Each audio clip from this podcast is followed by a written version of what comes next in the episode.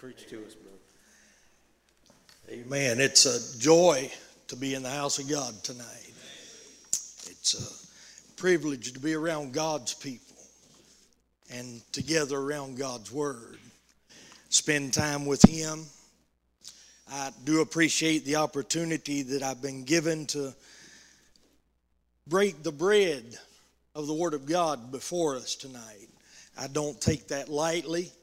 I know that it's uh, something that uh, it shouldn't be taken lightly. Uh, it's the Word of God's important. It's it's essential for our life. Uh, if we don't have it, we don't have anything. Everything that you and I have that we exist upon is in this Word of God. Everything that we have spiritually is in the Word of God. That's our foundation.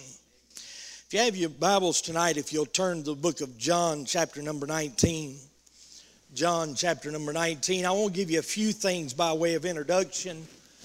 Uh, I won't read the entire portion of Scripture that I want to cover tonight for time's sake because I want to try to cover the entire chapter of, the, of chapter number 19. I want us to highlight some things and look at some things in this. And in light of that, I want us to think about this thought the most infamous day in the history of mankind. The most infamous day in the history of mankind. On December 7th, 1941, the Japanese armed forces bombed our uh, our troops there in Pearl Harbor. Uh, President Roosevelt came on the day after, and his statement was that it was a day that would live in infamy. In infamy.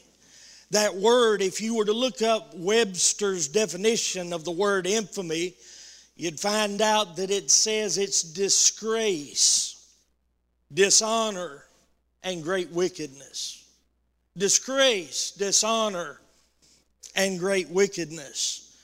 Uh, there is also another day that uh, you and I know of that that same word was mentioned, and that was the day that uh, President Kennedy was shot. Uh, that uh, the statement has been said that it would be the most infamous day in the history of the United States was the day that President Kennedy was shot. But I'm gonna, I want us to key in on the most infamous day in the history of mankind.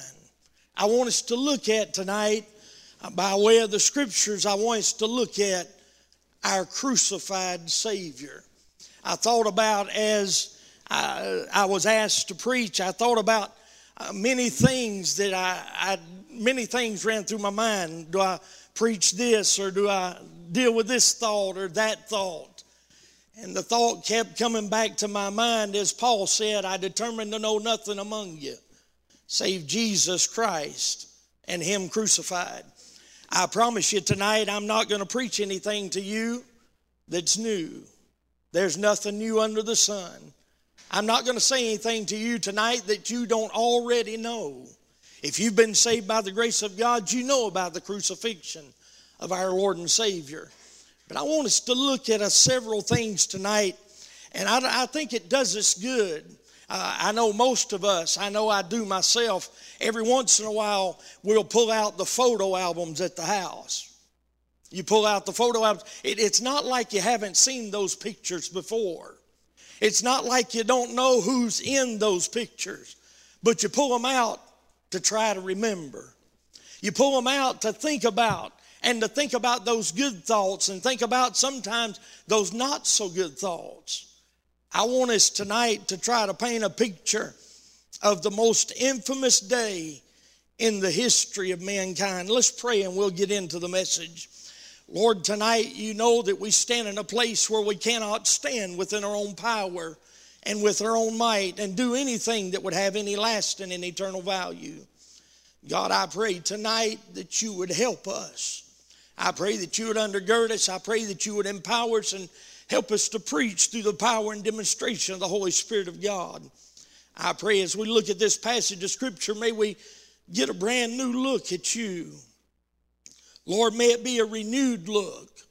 And Lord, as we look back at what you did for us, may it be, may, may it be something in our lives that would renew an, a fervency and a fire within us to reach a lost and dying world. Thank you, Lord, for what you have done. Thank you for what you're going to do. Thank you for the, the songs, the singing. Lord, thank you for everything that has been done thus far tonight. And we pray that you'd have your will and way in the remaining portion of this service. In Jesus' name we pray.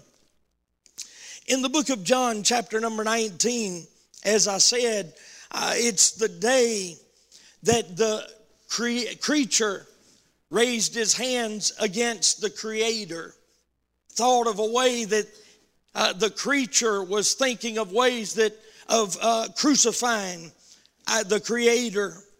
It was the day when mankind raised his rebellious hand against an almighty God. It was the day when the Son of God became the lamb slain before the foundations of the world. It was the most infamous day in the history of the world. I want us to take a look at the crucified King. By the way, He is King of kings and Lord of lords. He's our Savior. If you've been saved by the grace of God, if you have not, I want to call your attention to the scriptures tonight and as you look at them, I want to try to paint a picture before you so that you could receive Him as your own personal Savior. The most important decision a person will ever make in their life is not who they'll marry, although that's a very important decision. The, the, the, the, the most important decision you'll make in your life is not where you'll go to work, although that's an important decision. But the most important decision you'll ever make in your life is to decide to trust Christ. Uh, Jeffrey and I were talking uh, just last night, I guess. We were talking with one of my other sons, and we were talking about the fact of salvation and how that it's a, it's a point in time in our lives when we come to the conclusion that He's right and we're wrong. That's all salvation is, is when we come to that point to where we, we realize that we're wrong and He's right.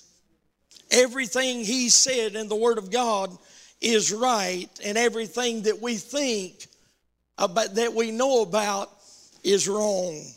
I want us to look at a couple of things tonight. I want us to look first of all at the king that has been condemned. In verse number one down through verse number 17, there's a king that's been condemned. But I want us to look at verse number two and verse number three. I want us to look at the groups of people that we find in this passage of scripture. There are several different groups of people that we find here. In verse number two and verse number three, the Bible said, And the soldiers platted a crown of thorns and put it upon his head, and they put it on him a purple robe, and said, Hail, King of the Jews! And they smote him with their hands. I want us to see, first of all, the ruthless men that were about the cross. The ruthless men that were at the cross of our Lord and Savior Jesus Christ. Those soldiers were ruthless men. I thought about as I was uh, studying this and, and looking at it, I thought about the fact of people that you and I know, people that we may work around, people that, uh, that we may be uh, acquainted with, those ruthless people, those people that seem not to have a conscience about anything that seem as though that nothing uh, nothing sidetracks them those people that are cruel to other people and it seems it doesn't matter to them. That's the kind of men that the, the soldiers were around the cross. They platted a crown of thorns and they placed it on his head. They put a robe of purple around over him, and, and as they did that, they mocked him and spit in his face. They, they uh, even said here, Hail, King of the Jews! And they smote him with their hands. The Lord Jesus Christ, the King of Kings, was condemned in, these, in this passage of Scripture. there were the ruthless men that we find in verse number two through verse number three. And then I want us to look at the religious men that we find in verse number four down through verse number seven. The Bible said, Pilate therefore went forth again and saith unto them, Behold, I bring him forth to you that ye may know that I find no fault in him. That's interesting when we look at it. That's always been interesting to me that Pilate brings him not the first time, but again the second time. And he brings him out and he says, I find no fault in him. There's no fault that I can find.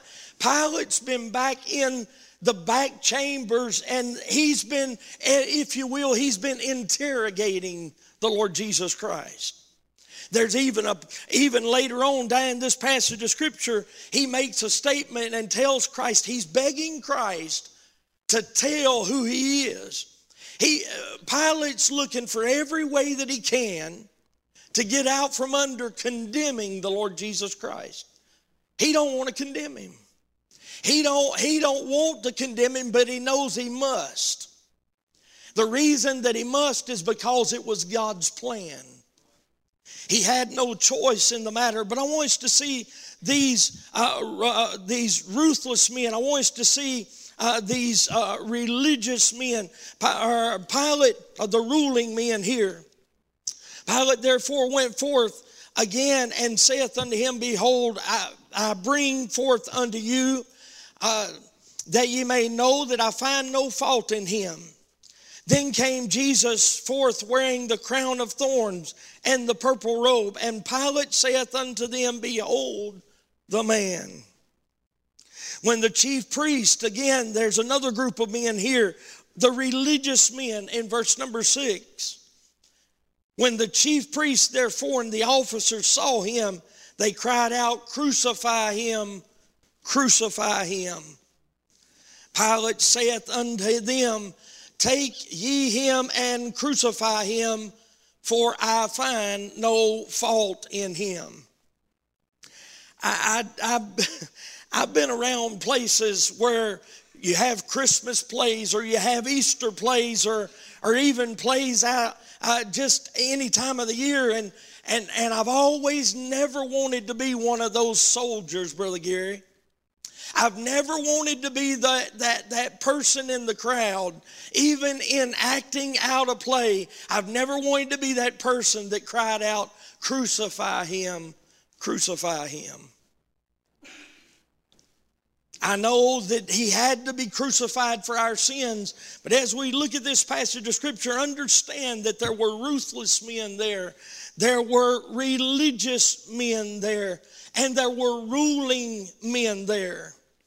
Look, if you will, down in verse number 18. In verse number 18, the Bible tells us,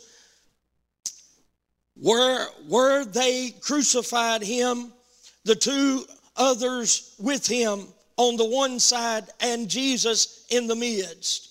There was rebellious men, those that had rebelled against the law, those that were thieves even one of the thieves looks at the other thief as he mentions and talks with the conversation that they have with Christ when he says, Remember me when thou comest into thy kingdom. When the, when the one's railing on the Lord Jesus Christ, the one looks over at the other and he said, We deserve to be here.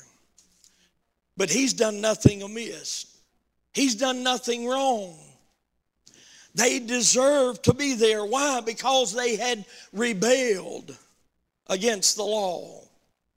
By the way, as we look at these picture and we as we look at these people, I want us to understand even in our own lives where we stand. We were a rebellious crowd. We were breaking the law. If we weren't breaking the law, in fact, every one of us has broken the law at some point and some time. And the Bible tells us if you've broken it in one part, you've broken it in all. If you've broken it in one part, you're guilty in all. Doesn't matter how good we think we may have been, we've been the rebellious men. We've been, we've been sometimes even before maybe we got saved, maybe some of us, maybe not all of us, but maybe some of us were those religious men. That crowd that was crying, Crucify him, crucify him. I want us to think about also as we look, I want us to look, if you will, in the book of Luke, chapter number 23. This gives us another view of what's going on in this in, in the passage of scripture.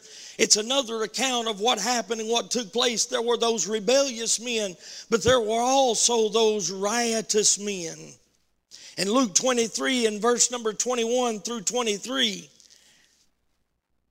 the bible tells us here in verse number 21 down through verse number 23 but they cried saying crucify him crucify him and he said unto them the third time, Why, what evil hath he done?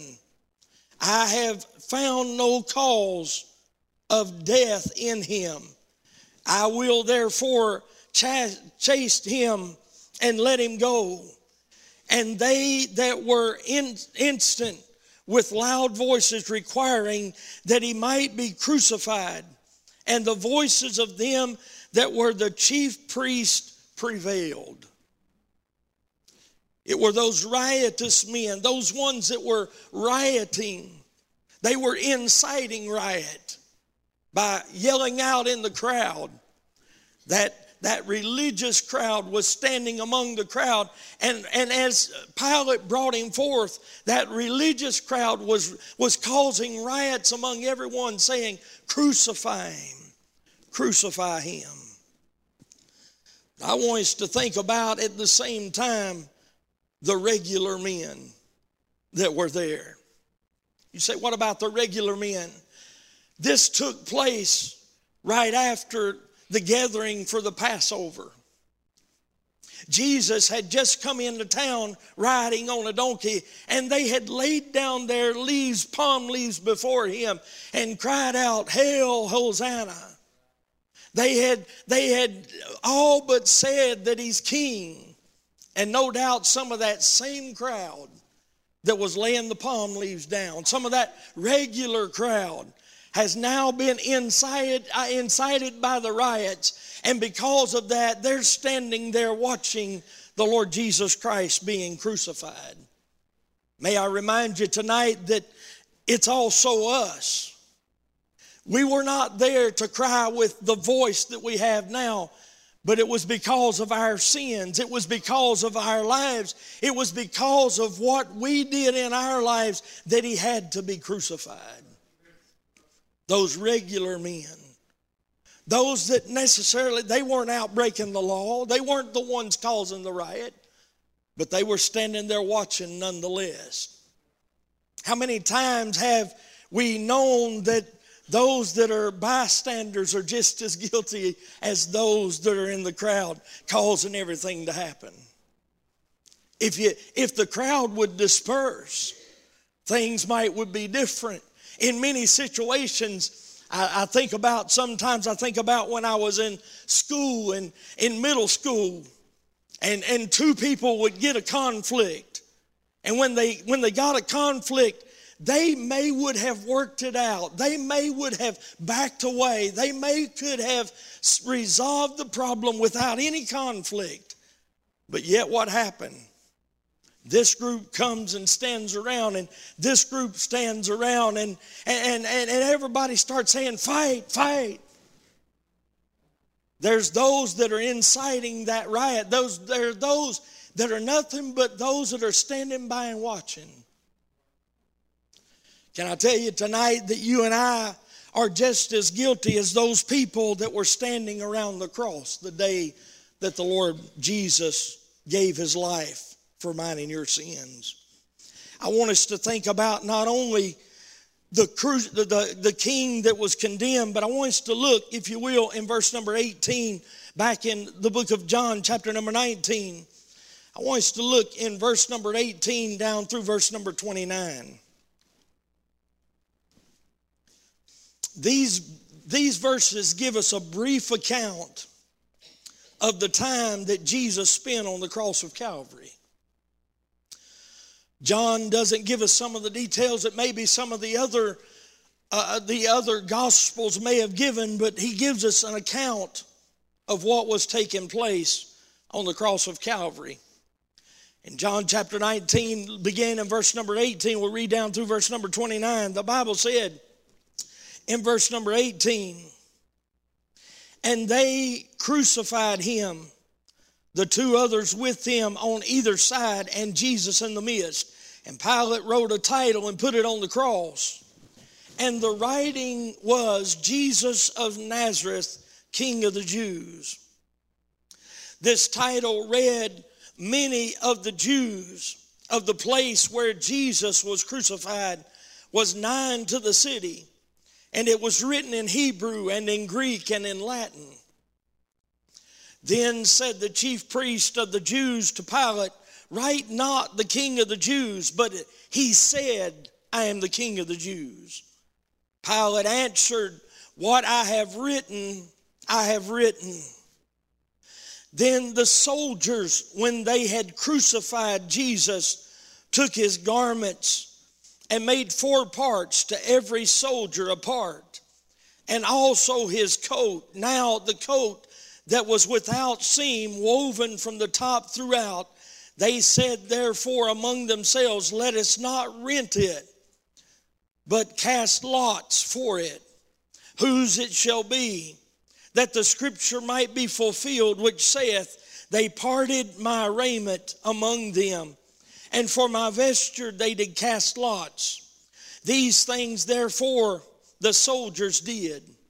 Now there stood by the cross of Jesus his mother and his mother's sister, Mary, uh, the wife of Cleophas, and Mary Magdalene. When Jesus therefore saw his mother and the disciples standing by him that he loved, he saith unto his mother, Woman, behold thy son. Then saith he to his disciples, Behold thy mother. And from that day, that disciple took her into his own home. After this, Jesus, knowing that all things were now accomplished, that the scripture might be fulfilled, said, I thirst. Now there was set a vessel full of vinegar and full of the they filled the sponge with vinegar and put it upon hyssop and put it to his mouth. When Jesus therefore had received the vinegar, he said, It is finished, and bowed his head and gave up the ghost. I want us to think about a couple of things as we look at this passage of Scripture, as we look at not only the king that was condemned, and the men and the people that were around that, that caused the condemnation of the Lord Jesus Christ. You and I know and understand from the scriptures, we know why he really died. We know why he really gave his life on the cross of Calvary. It was for my sin and your sin and the sin of all of mankind. But understand as we look at this passage of scripture that we just got through reading, I want us to look at not only the king that was condemned, but the king that was crucified. Our king was placed upon a cross the pain of that cross. The, the Bible tells us in verse number 18, it simply sums it up in they crucified him. But I want you to think of a couple of things this evening when we begin to comprehend the pain that Jesus suffered, the pain that he went through. Remember, before this ever took place, before he was ever nailed to the tree, he had been scourged by Pilate. They had taken him in. They had beat him in his face. They had spit upon him. They had taken the cat of nine tails. They had, had lashed him with the cat of nine tails, 39 stripes.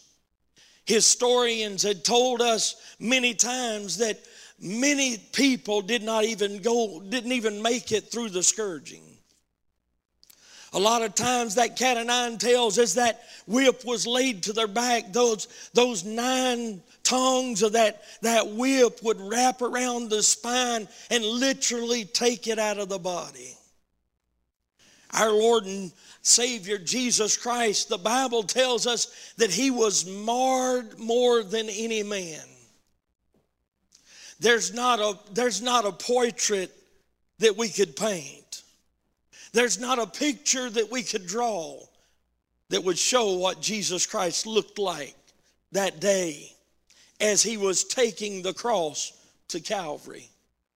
But understand when he gets to Calvary, after he's already suffered the scourging, after he's already suffered the beatings, after he's already suffered those spitting in his face and those railing upon him, understand as they lay the cross down and our Savior freely stretches out his arms and has them nailed to the cross. As they're nailed to the cross, there's a median nerve that runs through the forearm and down through the hands. That those spikes that were driven through his hands would have touched and would have, would have began to be irritated by those spikes. And that median nerve that was irritated by those spikes would send the body of our Lord Jesus Christ into violent spasms because of that nerve that's been hit.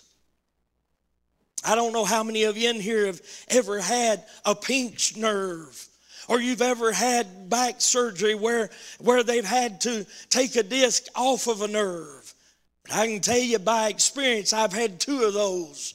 And in that, I understand what it is to have those nerves that are never, there's never any relief from that nerve. As our Savior hung there on that cross, as they dropped it into the ground, so to the point that every joint in his body was knocked out of place. Most of us can't even take it when one of our knuckles get knocked out of place. Maybe some of us have had a, a, a shoulder that's knocked out of joint. Every joint in his body was taken out of place.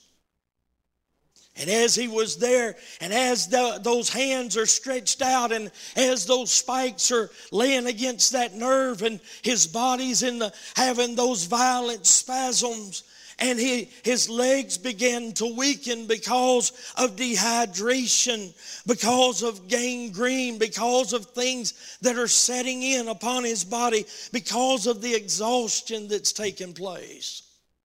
The Lord Jesus Many times while he was on the cross, his knees would begin to give. And his back, which was raw from the beatings, would slide down that wooden cross. And as he slid down and as his arms were, were uh, stretched out and, and as his body went down, it would put pressure upon his chest where he could not breathe. And the only way to get breath was to take his feet and push about against that spike that's driven through his feet and push himself back up so he could fill his lungs with air one more time so he could breathe again. I've thought about many times, as far as I know, biblically, there's about seven sayings that Christ made while he was on the cross. I'm talking about someone that, that had, had bled, had been punished, had been beaten. Now he's hanging on the cross in suffocation, in dehydration, in blood loss, in exhaustion. And yet he takes the time. One of the most amazing things, I can recall the day, Brother Gary, I had heard it all my life. I had heard if Jesus Christ would have died just for me, if he would have been hanging there just for me. But the day that that became real, I was teaching school at Gospel Light Christian School, and we were going over the last sayings of Christ, and we were talking about when Christ said, Father, forgive them, for they know not what they do. Brother Gary, for the first time, I realized that was me. He wasn't just saying, Father, forgive those that are around the cross, but he was looking down through time and he was saying, Father, forgive Jeff Perry. Forgive him of his sin. Forgive him of the time that he's rejected me. And even after the fact that I've been saved by the grace of God, and yet I've failed him many times. And he was saying, Father, forgive him. Father, forgive him. What a Savior. What a Savior that would love us enough to care enough for us as He's hanging on the cross in the pain and agony that He's going through. And He would say, Father, forgive them, for they know not what they do. As He was facing this, the most horrible death, the Romans had come up with crucifixion. They had come up with it because that was the most horrible way to die. But the Bible tells us that Jesus had to hang upon a tree. The pain of the cross. I want us to think about the pain of the cross, but not only the pain of the cross, but I want us to think about the purpose of the cross. Why did he go to the cross of Calvary? Why did he do this? It was for my sins and for yours. Romans chapter 5 and verse number 8, the Bible tells us in Romans chapter 5 and verse number 8, it says, But God commendeth his love toward us, in that while we were yet sinners, Christ died for us. What a, what a blessed thought that He didn't ask us to be righteous before He saved us. He just asked us to be holy after He saved us. Thank God that He cared enough to go to the cross of Calvary and to bleed and die for our sins. He did it so He might magnify the love of God to a lost and dying world. The Lord Jesus Christ was magnifying the love of God. I guess the, the most quoted verse of scripture in the Bible is John 3:16. One of the ones that we we all got our children to learn first. For God so loved the world that he gave his only begotten son that whosoever believeth in him should not perish but have everlasting life. Thank God Thank God that God loved us. God, there, there was a time when God repented that He had made men. It didn't mean that God had changed His mind, it meant that God was sorrowful that man had turned out the way that man had turned out. Can you think about God and the love of God? Can you think about that as, as we, maybe sometimes, maybe some of us think of our children that may be wayward? They may not be serving God like we want them to serve God. They may not be living for God like we want them to live for God. And because of that, we have heartaches and we have pains. Can you imagine how God feels when He knows the extent of the love that He showed, and yet we don't live for Him? Yet we don't do those things that He would have us to do. The purpose of the cross, the, the reason for the cross, the cross of Calvary was so that men, women, boys, and girls across this world would not have to die and spend eternity in hell. John Bunyan wrote a book, Pilgrim's Progress. He also wrote another book, the other book was Visions of Heaven and Hell. He wrote it along the same lines as he wrote Pilgrim's Progress. And he went to, he was carried into hell and he was shown hell. And then he was carried into heaven. But when he was being carried from earth to heaven, he said he passed by creatures that had no, no, no look upon them. No, there was no face that could be seen. He got to heaven, and the, the one that was taking him in heaven and, and showing the visions of heaven, he asked him, he said, What were those creatures that we passed? He said, Those were the creatures who have no hope. Could you imagine? Could you imagine if Christ had not bled and died for us? If Christ had not died on the cross of Calvary? If he had not went to the cross of Calvary, you and I would have no hope. You and I live a life full of hope because of the Lord Jesus Christ. But had he not died on the cross of Calvary, we would have had no hope. We would have, we would have been, as Paul said, we would have been of all men most miserable. There would have been no hope. I want us to think about not only the purpose of the cross, but think about the primacy of the cross. There seems to be a movement today in our day and age that they want to take away from the blood of the Lord Jesus Christ. They want to pull apart the plan of salvation. They want to pull apart the gospel. They want to take repentance away, or this one wants to take faith away. This one wants to take uh, this the blood of the Lord Jesus Christ away. When all of those things are an intricate part of the gospel of the Lord Jesus Christ. If there had not been blood, there would have been no atonement. If there had not been the death, you and I would have had to die. You see, the death on the cross of Calvary was necessary. It had to be that he died on the cross of Calvary. It had to be that he gave up the ghost. Why? Because the wages of sin is death. There had to be a price that was paid. The wages of sin is death. It was necessary, the purpose of the cross, the primacy of the cross. People are taken away from that. They're taking the blood away. They're taking the agony away. They're taking the stripes away. But can I tell you, when they take one thing away, it's no longer the gospel.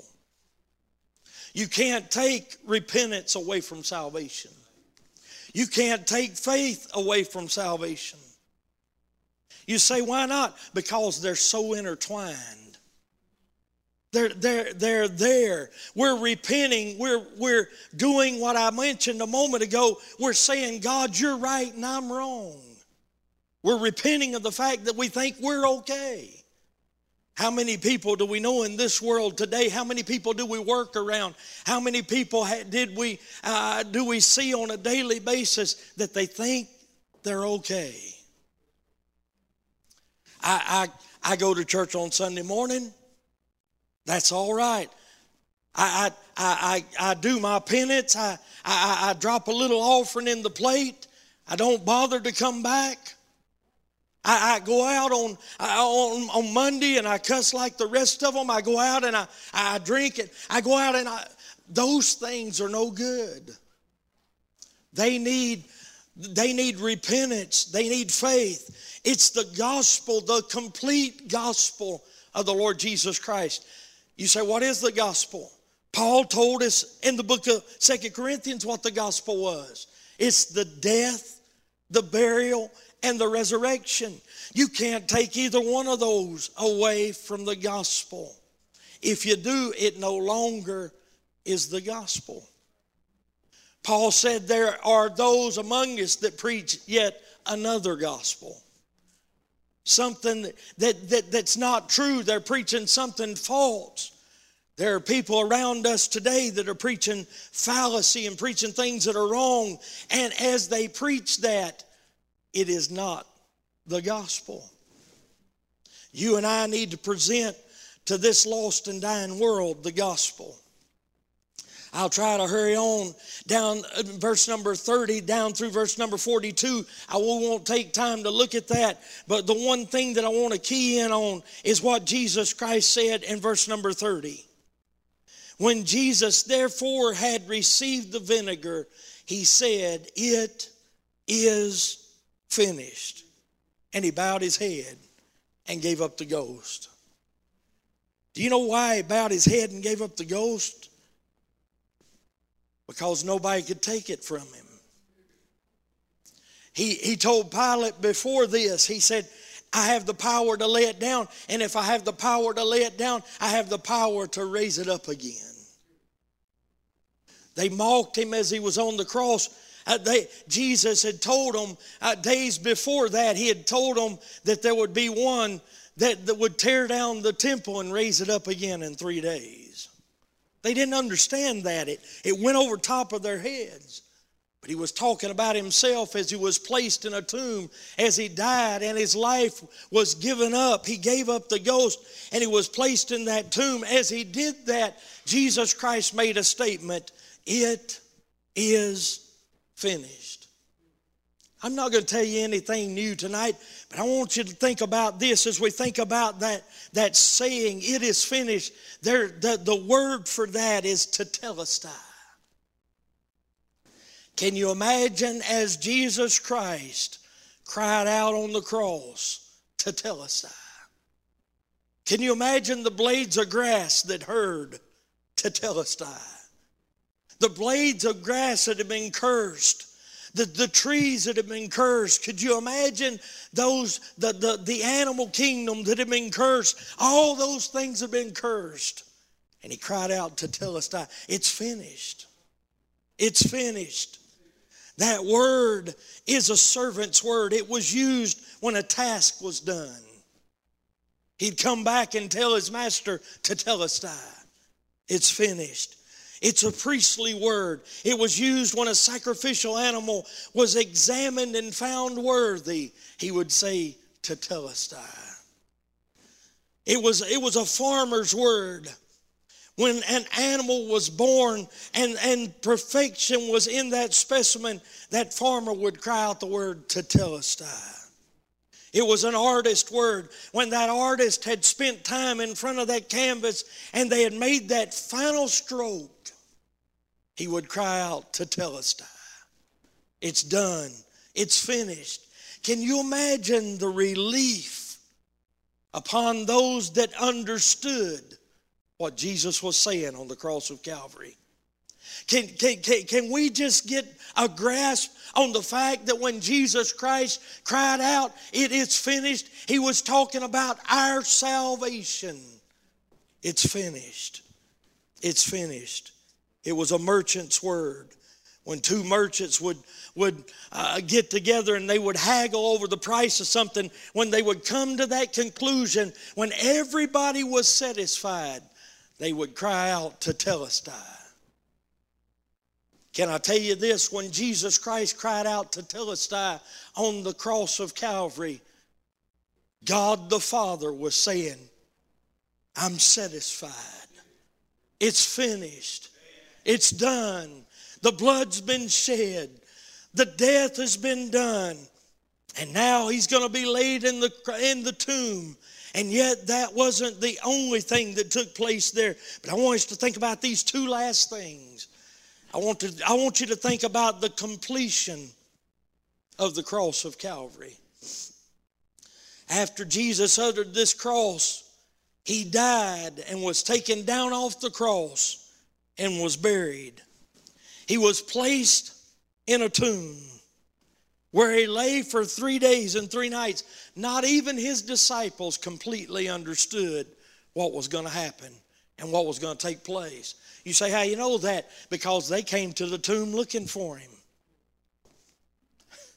On that third and glorious morning, when they came and the stone was rolled back, some of them even thought that his body had been stolen. But yet, as they looked in and they saw that the napkin was folded in its right place, and, and the wrapping of the Lord Jesus was folded, and as, as the angel looked upon them and said, Why seek you the living among the dead? Why, why are you looking for him here? For he's risen in light of that, I want us to think about this one fact. In Matthew, in the book of Matthew, chapter 28, and verse number 6. The book of Matthew, chapter 28, and verse number 6, the Bible said, He's not here, for He is risen. Come and see the place where the Lord lay. Not where He's at, but where He used to be. There's a continuation you see, uh, those that follow Mohammed can't say what you and I can say. Those that follow Joseph Smith can't say what you and I say. Those that follow Charles Taze Russell can't say what you and I say. I can say with confidence, it was finished and it continues today. because he rose from the grave. He got up on the third day, he ascended into heaven, and is seated on the right hand of the Father, making intercession for you and I. What a blessing. What a blessing. I think about I think about Stephen when I think about the Lord Jesus Christ sitting on the right hand of the Father. I think about when Stephen was stoned.